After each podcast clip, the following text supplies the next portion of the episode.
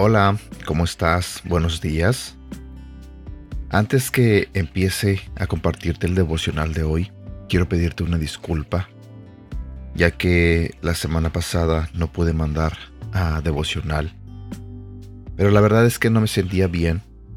Eh, estaba cambiando de voz y no porque estaba madurando, sino que eh, se me cerró mi garganta y uh, me dio tos, me dio gripa. Ayer todavía en la iglesia eh, me sentía un poquito mal. De hecho estuve en la iglesia con tapabocas porque me preocupaba que fuera a contagiar a alguien de mi tos. Y ahorita me siento un poco mejor, uh, pero ayer sí me sentía pésimo. Me pasé la mayor parte de la tarde acostado, durmiendo, uh, descansando. Y tenía mucho frío, tenía mucho calofrío. Pero gracias a Dios ya estoy mejor, ya estoy hablando un poco mejor. A lo mejor un poquito grueso, pero uh, me siento mejor.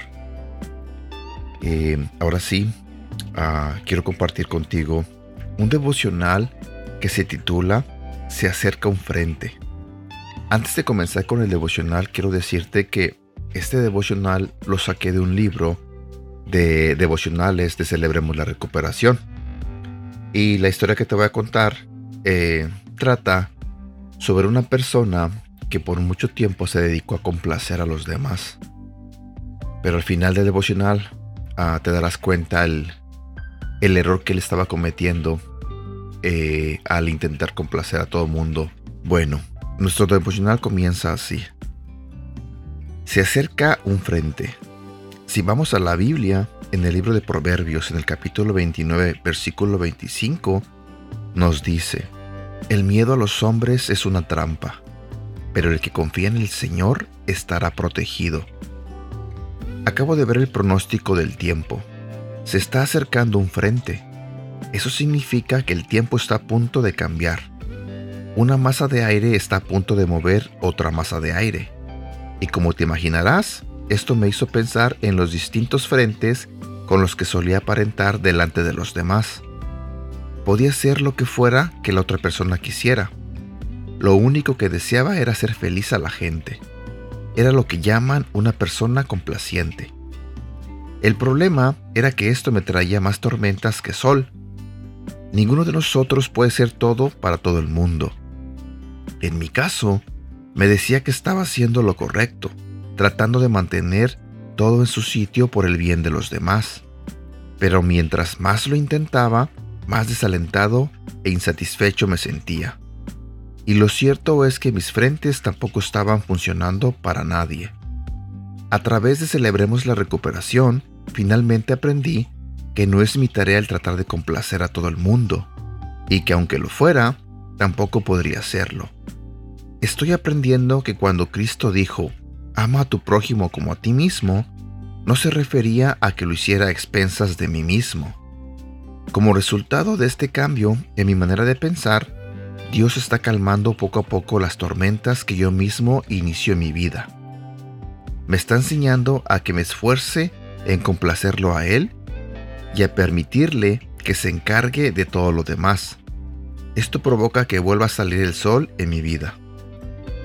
Oración. Padre, gracias por librarme de la idea de que tengo que exhibir un frente para complacer a todo el mundo. Y gracias por enseñarme que ser la persona que tú tenías en mente cuando me creaste es lo que realmente te complace. En el nombre de Jesús. Amén. Sabes, en lo personal, yo llegué a cometer este error de hacer cosas que a lo mejor yo solo no hubiera podido hacer, pero fui de cierta manera influenciado por otros y para complacerlos fui parte de, de muchas cosas, de muchas cosas. Ah, honestamente confieso que hubo cosas que hice que no tenía que haber hecho, errores que cometí que yo sabía que estaban mal y aún así los hice por complacer a los demás. Y la verdad es que sí, eso me trajo problemas, pero he aprendido y hoy en día vivo con la idea de, que el único a quien yo tengo que complacer es a mi Señor Jesucristo, es a Dios. Y con eso en mente, ah, mi vida es un poco más liviana. Porque sé que a las personas nunca las voy a complacer. Sé que habrá personas a quienes yo les caiga bien y sé que hay personas a quien yo les voy a caer mal, aún a pesar de que yo no les haga nada. Pero eso ya no está en mis manos. Si yo le llego a caer mal a alguna persona o una persona llega a tener un mal pensamiento por mí o sobre mí, ah, yo no lo puedo controlar.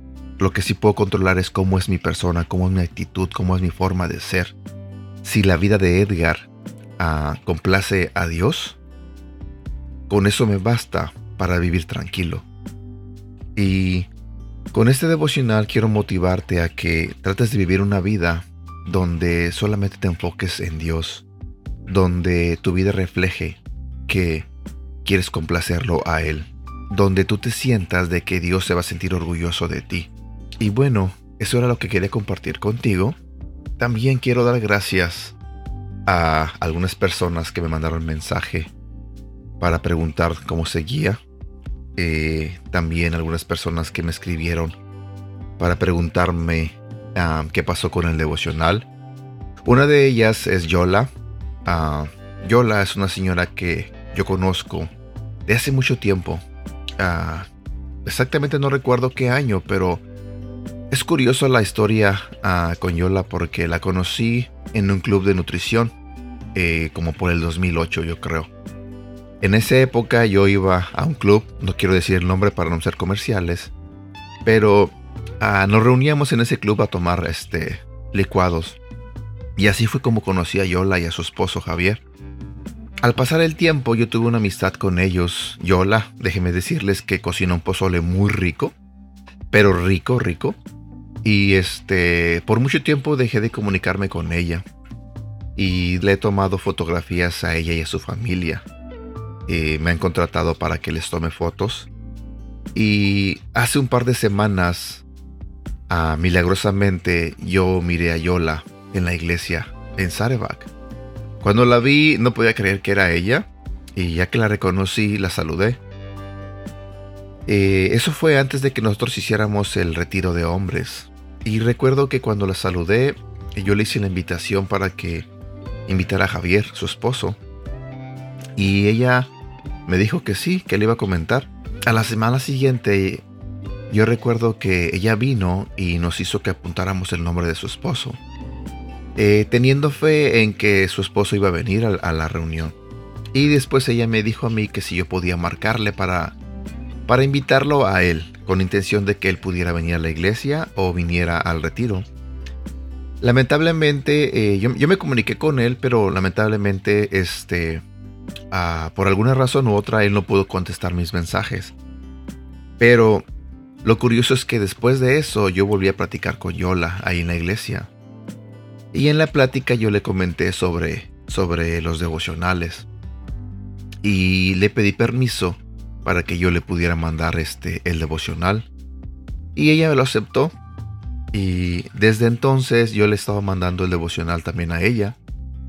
Pero este viernes que no mandé, y este, el sábado también, eh, ella me mandó un mensaje preguntándome que por qué este, ah, no había mandado el devocional. Quizás pensó que yo había olvidado mandárselo, pero yo le tuve que explicar que estaba un poco enfermo.